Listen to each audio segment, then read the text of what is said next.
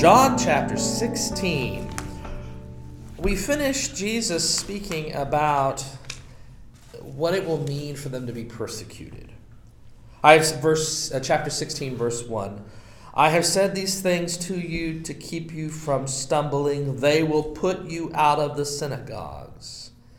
Indeed, an hour is coming when those who will kill you will think that they are that that by doing so they are offering worship to God. And remember we talked about how that reflected the fact that the, the Jews were frequently putting Christians out of the synagogue thinking that was a good thing, thinking that was a way in which they were improving their worship and helping these wayward Christians to recognize that they need to be leaving this worship of Jesus and come back to the fold of the synagogue. And in a few cases it worked, but in most cases it did not work. The, and an hour is coming when those who kill you will think they are doing so, that they are doing, by doing so, they are offering worship to God. And they will do this because they have not known the Father or me. They are putting you out of the synagogues. They are torturing you. They are giving you over to the Roman authorities. They think they're worshiping God, but they're not. They don't know God because they don't know me. But I have said these things to you so that when their hour comes, when these events start to happen, you may remember that I told you about them. So here we have Jesus speaking really and truly to the church of John's day, the author of the Gospels day, saying to them, What you're going through now, being excluded from the synagogue, being handed over to the Roman authorities, being forced to either worship the emperor or be put to death, all of these persecutions you're currently undergoing, I warned you about back then, and now you're experiencing it. I did not say these things and we're in the middle of verse 4. I did not say these things to you from the beginning because I was with you. But now I am going to him who sent me. Yet none of you asks me, Where are you going? Oh, wait a minute now. Wait a minute now. Wait a minute now. Back in chapter 14, Thomas, verse 5, Thomas said to him, Lord, we do not know where you are going. How can we know the way? Does Jesus have a short memory? uh, it's interesting. Uh, but now I am going to him who sent me, yet none of you asks me, Where are you going? Well, it's the writer, it's not Jesus. Thomas went for a break right then. John went for a break and forgot about it. Yeah. Thomas wasn't there right then. Thomas wasn't there right then. That's an interesting question. I mean, it seems a little weird, doesn't it? It does. Doesn't it? Uh, this, I think, reflects the fact that many of these sayings of Jesus here in 14, 15, and 16 come from many different areas in Jesus' ministry, many different times in Jesus' ministry. And it could very well be the remember temporality isn't an issue for John the author. So it may very well be the case that this was said prior to Thomas's question, but didn't get written down in the gospel and got placed after it by mistake or even by intention it's interesting that he says this, and, and, and, and, and Thomas had asked the question exactly like this just two chapters before. Hmm. But now I am going to him who sent me. Yet none of you ask me, Where are you going? But because I have said these things to you, sorrow has filled your hearts. Nevertheless, well, of course, sorrow has filled your heart. We don't want to undergo persecution. We don't want to have you leave us. We don't want to have to go through all this stuff without you right here. Are you kidding, Jesus? We don't want you to die. We don't want any of this to happen, and we certainly don't want to be put out of the synagogues and be handed over to, for death. Of course, sorrow has filled our hearts. Nevertheless, I tell you. Nevertheless, verse 7 Nevertheless, I tell you the truth. It is to your advantage that I go away. For if I do not go away, the advocate, the Parakletos, we've heard about him already. This is the Holy Spirit. the advocate, the counselor, the other counselor, the guide. Nevertheless, I tell you the truth. It is to your advantage that I go away, for if I do not go away, the advocate, the parakletos, the counselor, will not come to you. But if I go, I will send him to you. So, in other words, Jesus is going away allows for God to come and be with us in yet, in yet a more internal way, in, an even more personal way than having Jesus sitting right here the, the Parakletos, the advocate, the counselor comes, the Holy Spirit comes to be within us, to bring God's presence, to bring the, the presence of Jesus to inside of us. Not just sitting here with us that we listen to, but indwelling. That's what the advocate does. That's what the counselor does. That was the, that's what the Holy Spirit does. The Holy Spirit, the Parakletos, comes to indwell, to live within to bring the very presence of God in Jesus Christ to within us. And that can't happen until Jesus goes away. I think it's fascinating. I mean, I, I suppose it could happen. I suppose there's nothing that, that God can't do, therefore, it could happen. But for some reason, it's not going to happen until Jesus goes away. Nevertheless, I tell you the truth. It is to your advantage that I go away, for if I do not go away, the advocate will not come to you. But if I go, I will send him to you. There you go. The general understanding of the church is you have God the Father. The Trinity is God the Father, God the Son, God the Holy Spirit. God the Son is the mediator between us and the Father.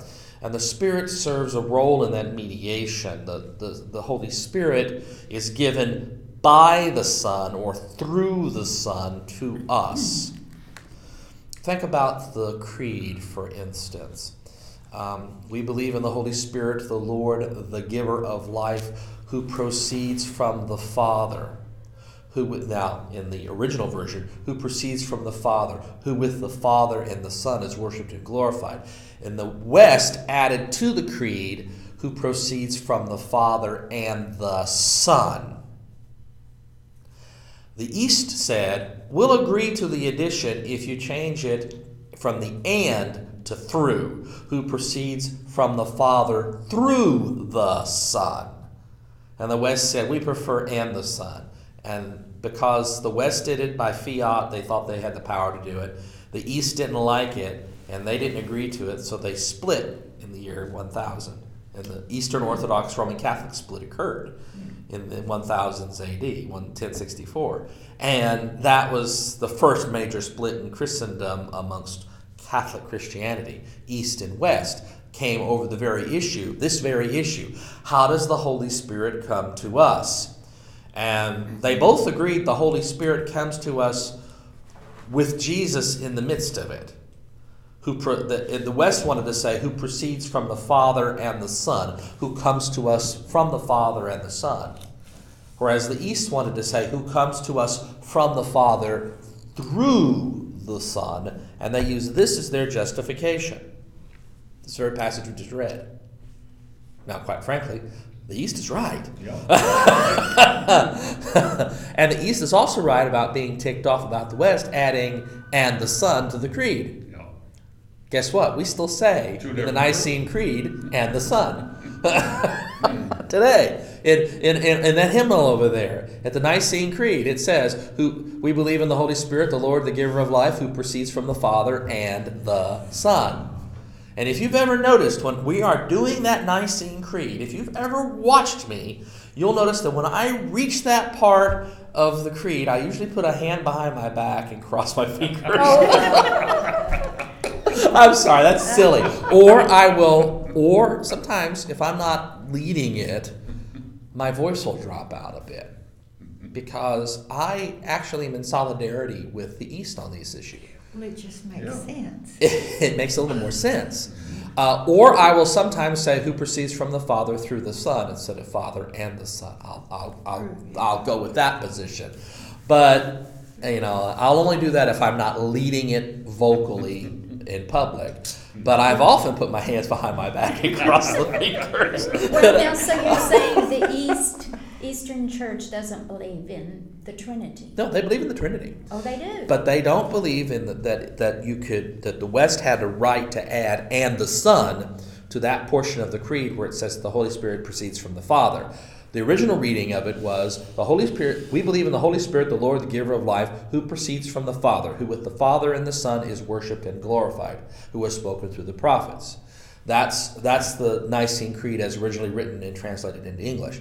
Okay. Uh, what the West did was it added the Greek word, or actually one word, filioque, uh, which means and the Son, so that it now reads, We believe in the Holy Spirit, the Lord, the giver of life, who proceeds from the Father and the Son, who with the Father and the Son is worshipped and different glorified. Who proceeds from the two persons of the Trinity, Yeah. not the one person of the Trinity. The East said, Oh, well, we agree the Holy Spirit proceeds from the Father, but through the Son. Right.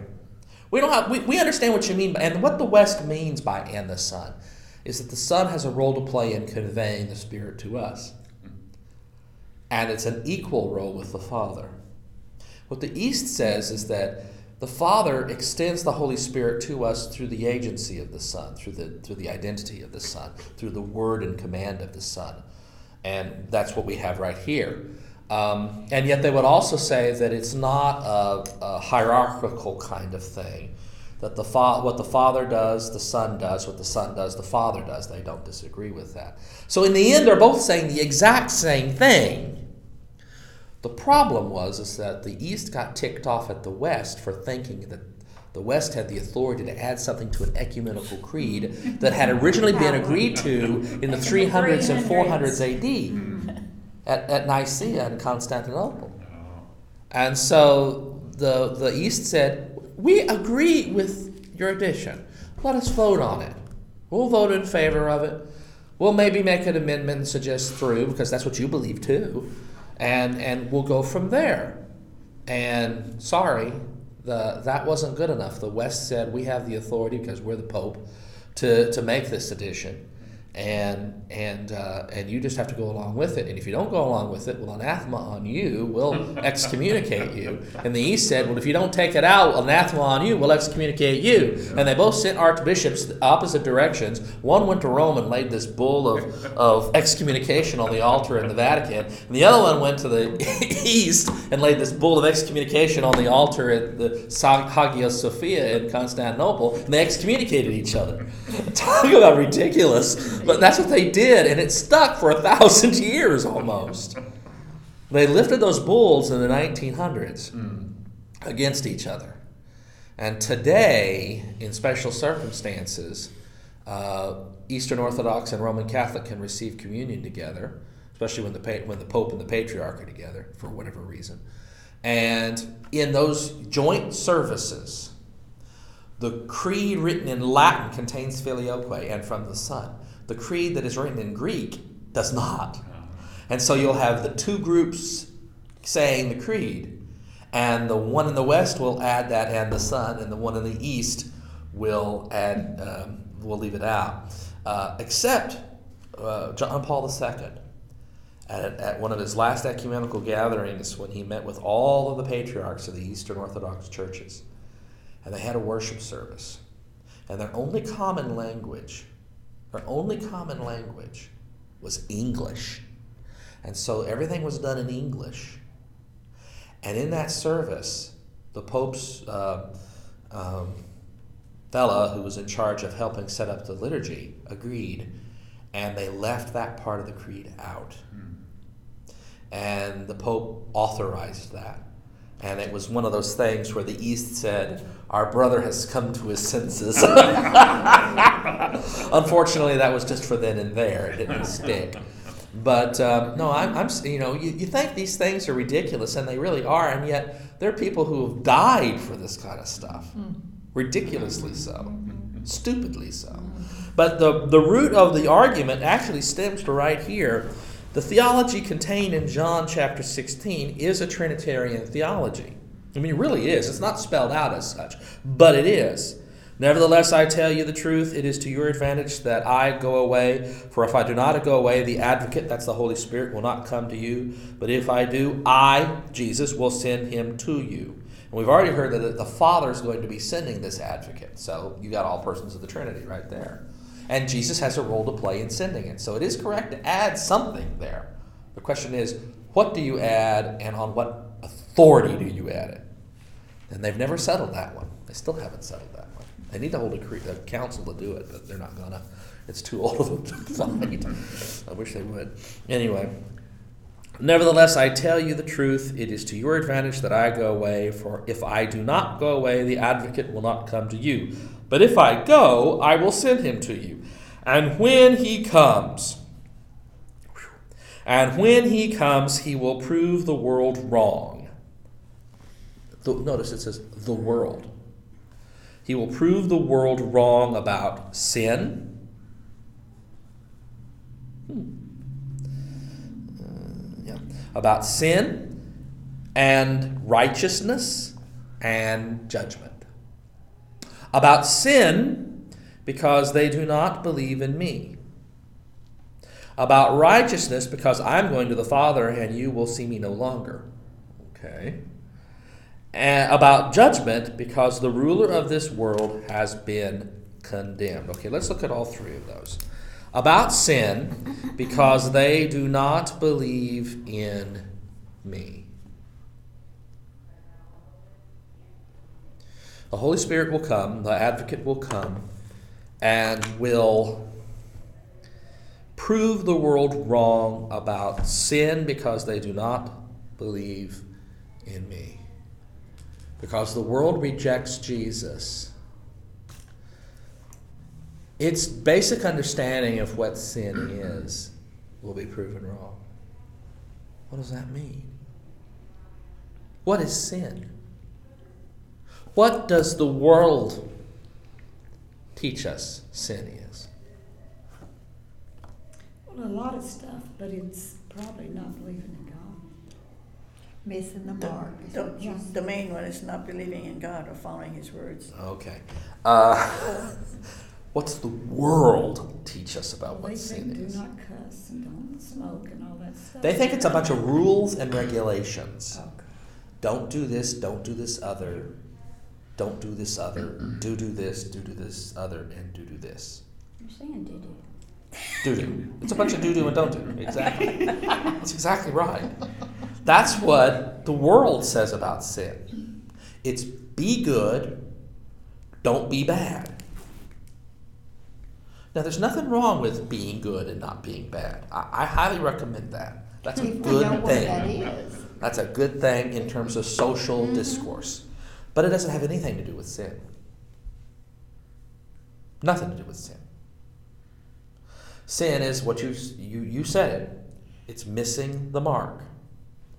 It's an archery term for when you pull back on your bow and let the arrow fly, you miss the target. And usually it's when your arrow actually doesn't even make it to the target, but hits the ground between you and the barn wall. You don't even hit the wall, you don't hit left, you don't hit right. Your arrow actually falls short of the target. It's not that you can't hit the target, you go far right or far left, you can't hit the center. It's that you can't even reach it. That's what the meaning of the Greek word hamartia is. And that's the words being used here for sin. The world says sin is being bad, not being nice to people. It's not sin. Sin is fa- failing to live according to the way God wants you to live, missing the mark of God's glory or God's righteousness, God's perfection, God's demands, God's way. And we've already heard what God's commandment is in Jesus Christ. You know, you heard it, didn't you? A couple a chapter ago. To love. Yes. Okay. This is my commandment that you love one another. No one has greater love than this to lay down one's life for one's friends. It's slightly more powerful than the Leviticus statement. You shall love the Lord your God with all your heart, soul, mind, and strength, and you shall love your neighbor as yourself. Jesus' new commandment is you shall love one another as I have loved you, and I laid down my life for you. You should love your neighbor better than yourself, in essence, more than yourself. That's essentially Jesus' commandment. That's his modification of the Leviticus commandment in John. And now we have that here, missing the mark. Hamartia, sin, is failure to live your life in accordance with that. It's a, I do not recommend being bad to people. Uh, I think it's a good thing to be good to people. But that's the world's definition of sin, and it has nothing to do with God's definition of sin. It's not even breaking the Ten Commandments. Yeah, if you break all the Ten Commandments, guess what? You're not abiding by Jesus' commandment. You're failing that. But that is but breaking the Ten Commandments isn't isn't essence of sin. That's that, Isn't it the same thing that got the Jews in trouble all the time? frequently repeat. It's what gets us in trouble all Yeah. the time. It's what gets people in trouble all the time. It's thinking that we can set up a list of of do dos and don't dos, and we think, well, this is what God wants. No, it's not. There's only one do do. There's only one thing that you must do. And if you don't do this, you can forget about all the. It's not going to help you, not eternally. That's one of the first things the Holy Spirit does is it convicts or proves the world wrong about sin. And it's not just that the world doesn't understand sin in its basic characteristic, or it thinks it has an understanding of sin and that understanding is flawed, but they, it is proven by the advocate, by the Holy Spirit, that the world's understanding of sin is wrong because it fails to believe in Jesus. It fails to believe in Him. It fails to have faith, to faith Him about sin, hamartia, because they do not believe in me. They do not faith in me. If the world were to faith in Jesus, the world would understand, come to understand, realize what the true nature of hamartia is, what the true nature of sin is. It wouldn't create these stupid little lists of do do's and don't do's. It would instead come to understand that it is about faithing or not faithing. It is about loving and not loving. It is about reaching out with the love of God or not reaching out with the love of God. It's about acting in faith. It's about obeying Jesus. It's about living in faith or not living in faith. The world doesn't get it. The world doesn't understand it. The world doesn't accept that. The world does not believe in Jesus. Hence, the world is proven wrong by the advocate about hamartia, about sin. It doesn't even understand what sin is. And it commits the ultimate sin, the, the, the, worst possible sin you can think of, by killing the most innocent one, the one who's absolutely not guilty. It instead kills, hence the next one. Now, this next word about righteousness, because I am going to the Father and you will see me no more, about righteousness. Um, peri dikaiosune. Dikaiosune. In, in the letters of Paul, dikaiosune means righteousness. It also means justification, hence justice. And the advocate proves the world wrong about righteousness, justification, justice, in that, and notice what he says because in that, because, or in that, I am going to the Father, and you will see me no more. Jesus jumps all the way to the resurrection and the ascension here. The world will be proven wrong by the advocate, the Holy Spirit, about what true righteousness, true justification, and true justice is. By the very fact that Jesus is raised from the dead and ascends to the Father in heaven and is no longer here.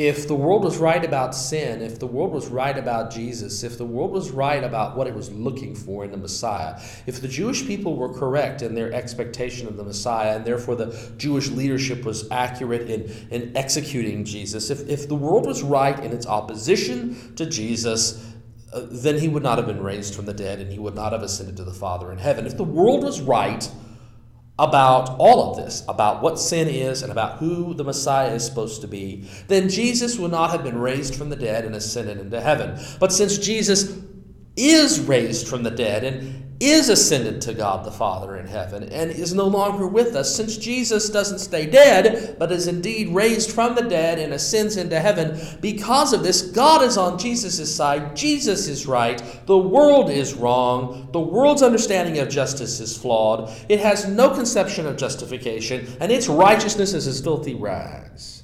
Its understanding of sin is faulty, wrong from the get go, hence its understanding of righteousness. The flip side, the other side of the coin from hamartia is dikaiosune, and it, it is wrong about both.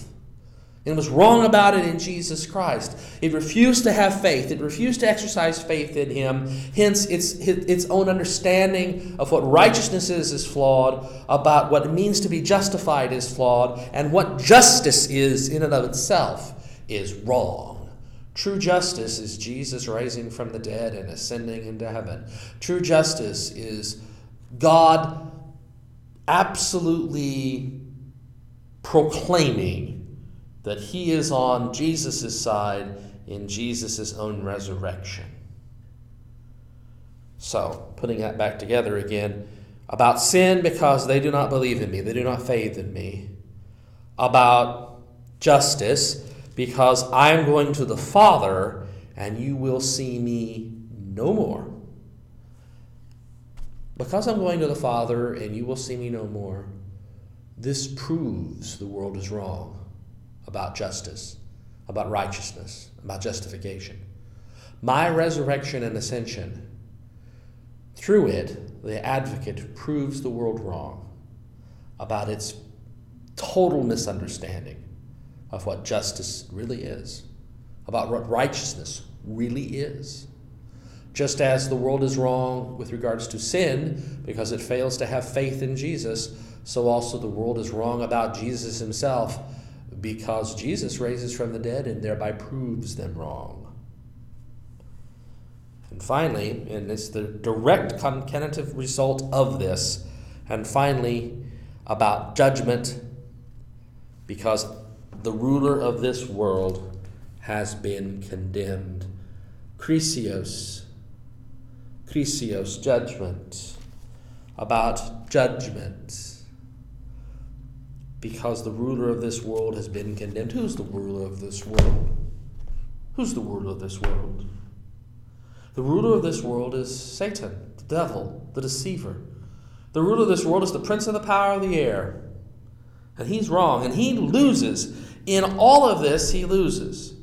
He tries to win when the world says that sins are this list of do do's and don't do's. That has nothing to do with sin, as we said earlier. It tries to win by killing Jesus thinking, aha, we'll just get rid of this Messiah and then we can put up our own counterfeit. No, the, the supreme uh, dichotomy here is that what the world thinks will bring it victory actually brings it defeat. What the world believes will bring it victory actually brings it defeat, condemnation. The ruler of this world has been condemned because Jesus raised from the dead, proven the world wrong about justice, about righteousness, about justification. And because the advocate absolutely demonstrates the world is totally clueless about what sin is, what sin truly is. And that brings it all together. About sin, because they do not faith in me. About justice, because I'm going to the Father and you will see me no longer and about judgment because the ruler of this world has been condemned. The advocate proves the world wrong about all these things. The world to- is totally clueless. The world does not get it at all. The world is deaf and blind and dumb on it all. I still have many things to say to you. Well, my goodness gracious, Jesus, you've been saying. I mean, we were done way back here Back in 14, le, uh, rise, let us be on our way. Oh, wait a minute, I'm not done yet.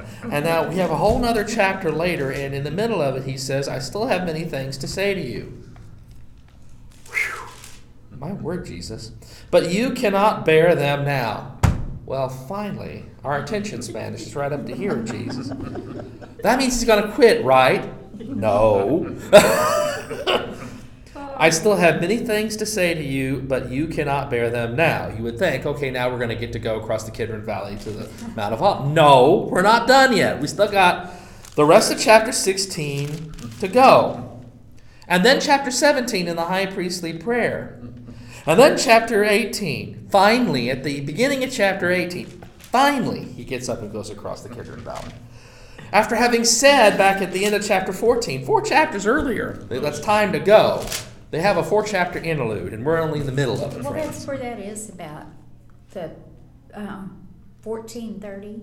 I will no longer talk much with you, for the ruler of this world is coming. So he's there to try to change Jesus' mind.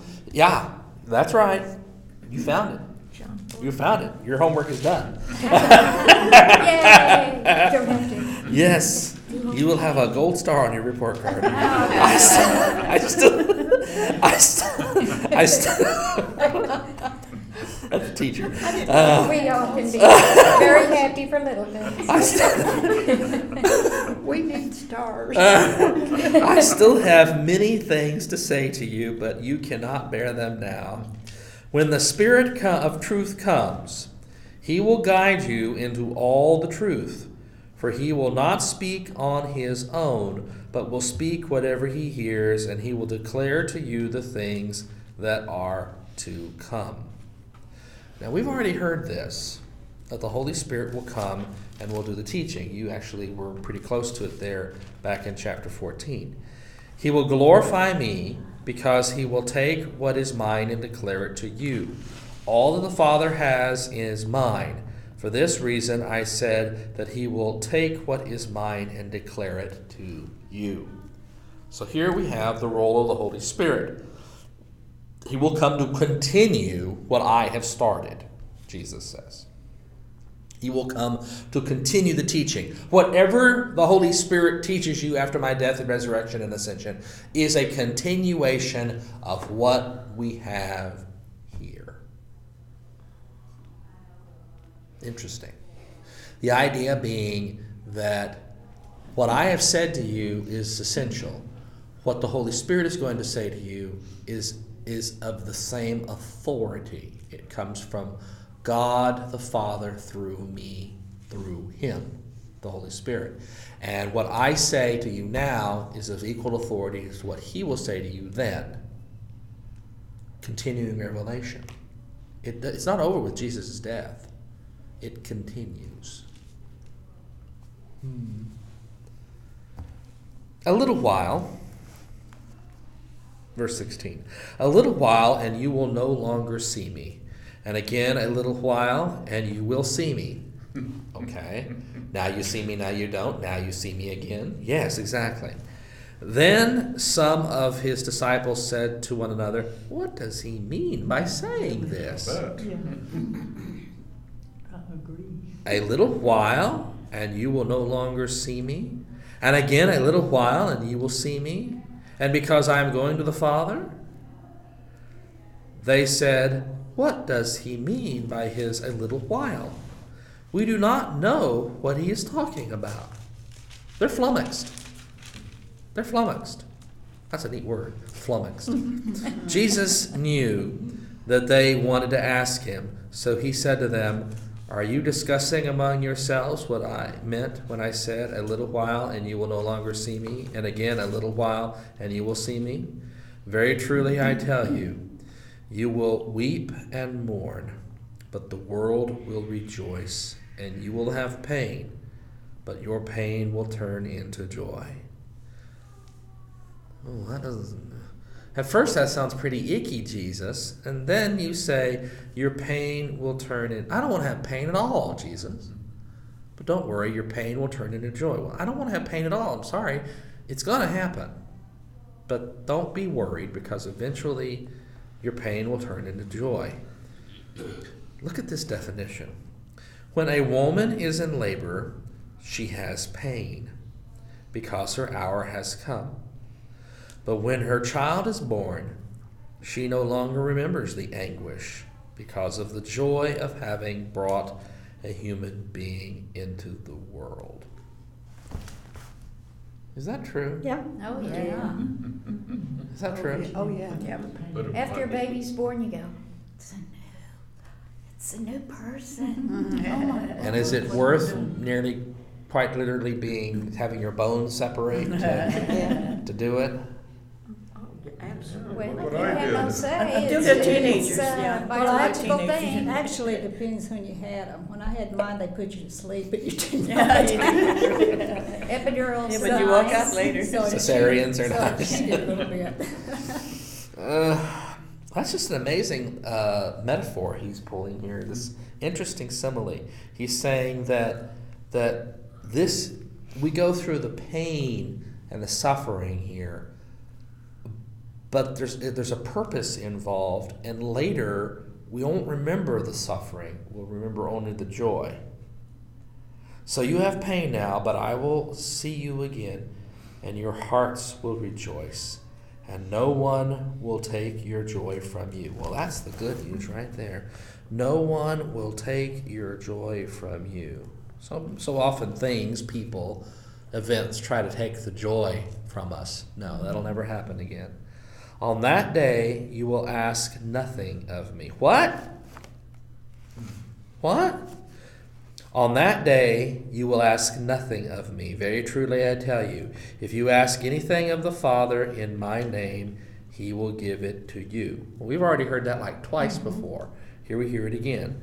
Until now you have not asked for anything in my name. Well, that's interesting.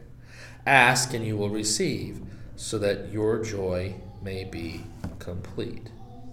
That's fascinating. They haven't asked for anything in his name yet. Well, you haven't had given him a chance, Jesus. You've only been telling you only told them that back in chapter 14 and then in chapter 15 that, you know, you have to ask in his name and you've been talking ever since. So They've been sitting in the same spot. Their butts are getting numb. Haven't had a chance. the numbness is going is creeping from their rear ends to their heads. I mean, we've been we've been working on this there for three or four weeks, and We they've have. been sitting there the whole time. Wow. I have said these things to you in figures of speech. Oh, you think? No kidding. No kidding, Jesus. I've said these things to you in figures of speech. The hour is coming when I will no longer speak to you in figures, but will tell you plainly of the Father. On that day you will ask in my name. I do not say to you that I will ask the Father on your behalf, for the Father himself loves you because you have loved me and have believed that I came from God. Jesus is extremely wordy. I came from the Father and have come into the world. Again, I am leaving the world and I am going to the Father. All right? If you haven't gotten it already, this is a it, it's almost like someone is taking taken teachings of Jesus from multiple settings and sort of jumbled them together. Okay, have you been able to figure that out yet? It seems like he's done that. There is a general theme here. And he keeps repeating this refrain. Ask the Father, I'm going to the Father, I'm going to come again. I came from the Father, the Holy Spirit's going to come, the Holy Spirit's going to teach you, the Holy Spirit's going to be with you. Ask the Father, and I will give you. You haven't asked yet, but you're going to ask in my name, and I will give you anything that you ask for. And then over and over and over, this theme continues to be rattling around in there. And it seems like what has happened is the author of John has taken this whole mishmash of teachings of Jesus where he taught the same thing repeatedly in different locations to different people and just kind of threw them all together to make sure he didn't miss anything. And he stuck it here because there's almost no other place for it to go than just before he actually goes to the Father. It doesn't make sense to put it earlier, even if it was said earlier. Because in communicating it in the gospel itself, it makes more sense to put all of this stuff together right before he goes to the Father.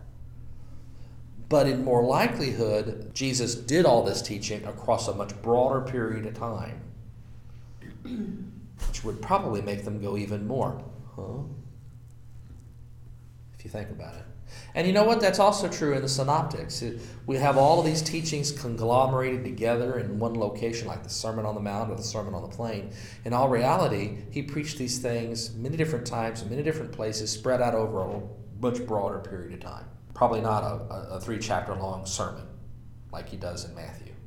More like Luke, where it's spread out across the, the totality of the gospel. And in John, we have all these big, huge dialogues like the one we're coming to the end of now. And these huge dialogues probably are made up of multiple teaching sessions on related subjects across a longer period of time with multiple audiences. and that's why we keep on getting this repeated refrain and this going back and forth and around, kind of like on a roller coaster.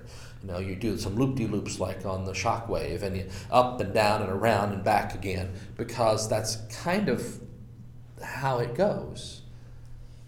If you if you throw a whole bunch of sermons together, that's kind of what you get. That's kind of what you have here. Verse 29. His disciples said, oh, let's let's let's let's pack, pick up that whole idea again. Verse 25 again. I have said these things to you in figures of speech. The hour is coming when I will no longer speak to you in figures, but will tell you plainly of the Father. On that day you will ask in my name. I do not say to you that I will ask the Father on your behalf, for the Father loves you because you have loved me and I have believed and have believed that I came from God. So in other words, because you love me, you don't have I don't have to ask for you as a mediation. You just ask directly. Well, that's interesting. I came from the Father and have come into the world. Again I am leaving and the and the world and am going to the Father. So in other words, this business about he was the Word and He becomes flesh and dwells among us is reflected right there, and I'm getting ready to go back. Finally, light bulb over the head time. Verse 29. His disciples said, Yes, now you are speaking plainly. Ta da! Yes, now you are speaking plainly, not in any figure of speech. Now we know that, that you know all things. Well, Jesus, I've been telling you this for chapters and chapters and chapters and chapters. And it's now that you finally figure it out. Now we know that you know all things and do not need to have anyone question you. By this we believe that you come from God. Well, now, wait a minute. I seem to remember way back at the very beginning they were proclaiming Jesus as the Son of God in chapter 2. They're doing it again. Do they have amnesia? Do they, hmm. And you notice no one, no specific disciple is mentioned here. It's just kind of in general. They, the disciples, say. Must have been Thomas, he, he influenced them all. He's doubting, right? Well, maybe. I don't know. It's curious. Jesus answered them, Do you now believe? The hour is coming, indeed it has come, when you will be uh, when you will be scattered, each one to his home, and you will leave me alone. Oh. Boo-hoo. Yet I am not alone because the Father is with me. I have said this to you so that in so that in me you may have peace. In the world you face persecution. But take courage. I have conquered the world. So the, to the church, recognize yes, those disciples were scattered. The church is scattered. Think about the church in the 90s AD, scattered throughout the empire partly due to the diaspora from 70 AD in Jerusalem, and partly due to the nature of the spread of Christianity into the Gentile world. The church is scattered independently. Lots of church, house churches, regional churches. They have connections with each other, they communicate, but they're not close. They don't have the internet, they don't have TV or radio or telephone. They don't have jet travel or vehicles. Uh, they just have boats and horses and donkeys and feet. and it takes a long time to get anywhere, so communications is slow. So they're kind of scattered, but they're not alone. They're undergoing persecution, but they're not alone. Even though it seems like the world is getting ready to conquer them, Jesus has conquered the world. That's the good, the good news here. Jesus has conquered the world. He says it even before he does it, by the way. He's not died yet. and he says, I conquered, I have conquered the world. Take courage. I have conquered the world. Well, they end up getting killed, All but one. all but one. hmm that's right. They do. They end up getting killed for proclaiming the message and for refusing to deny the message. They end up getting killed and they continue to proclaim it. These people, these disciples who so misunderstood so long, we see this in the Synoptics, we see it in John. They misunderstand, they misunderstand, they go, "No, I don't know, I don't understand it. Continually having trouble with it. After the resurrection, something changes in them. They come to understand in a way beyond human understanding. And not only do they come to understand it, these people who were once fraidy cats, afraid of their own shadow almost, end up being so changed by what they experienced that they were willing to die rather than deny it. Think about it. Most of them are alone, living out on the very edge, the very few Christians around them. If they recanted their belief and saved their lives, no one would probably know. But they didn't, and they died. Had nothing changed them, had there been nothing to this, they could have, well, we made it all up. Don't kill us. And they don't die. We'll, we'll go and we'll pay our temple tax and we'll, we'll sacrifice to the emperor and, and we'll live. And who's going to know? Well, we would have found out. None of the apostles did that. Except for John, they all died a martyr's death. There's something about this death and resurrection of Jesus and ascension of Jesus and the coming of the Parakletos and the indwelling of the Holy Spirit within us that changes us and transforms us. There's something about this that had, is so powerful it could not be suppressed then and in the face of persecution and across the centuries to today. Why is his message to love one another, It's his message. even if you don't like him? It's his oh, it's his message. It's his way of life. It's the promise of eternity. It's the realization of eternity now. So many people get caught up in the idea that we've got heaven ever after to go to. The realization should be we can experience that love of God in heaven here today and share that love with others. So many people want to make Christianity just me and Jesus, just just this inner little circle bit. It's never been that. It's always been us and Jesus, uh, us proclaiming Jesus to the world, us being Jesus to the world, shining forth your light to the world, so that others might hear and know and, and receive the love of God and, and be allowed and, and, and, and, empowered to be a part of the family. Well, over there in Pakistan, they're still killing Christians.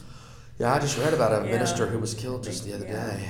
And in Egypt, they're persecuting the Coptic Christians. I mean, it's it's bad. The persecution does exist, We're going backwards. but to those people, well, it's always been that way. Yeah. It's, It's coming um, out, though. It's it, we're we're hearing it again.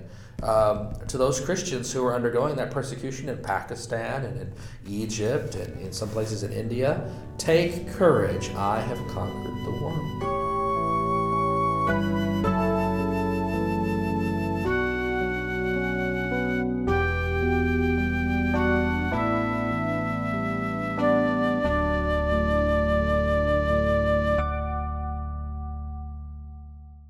Have been listening to a Bible study by Dr. Gregory Neal, Senior Pastor of St. Stephen United Methodist Church and Rector of Grace Incarnate Ministries. Copyright 2011 by Dr. Gregory S. Neal, all rights reserved. For more information or to listen to other seminars, Bible studies, or sermons by Dr. Gregory Neal, visit us on the web at www.revneal.org. That's www.revneal.org.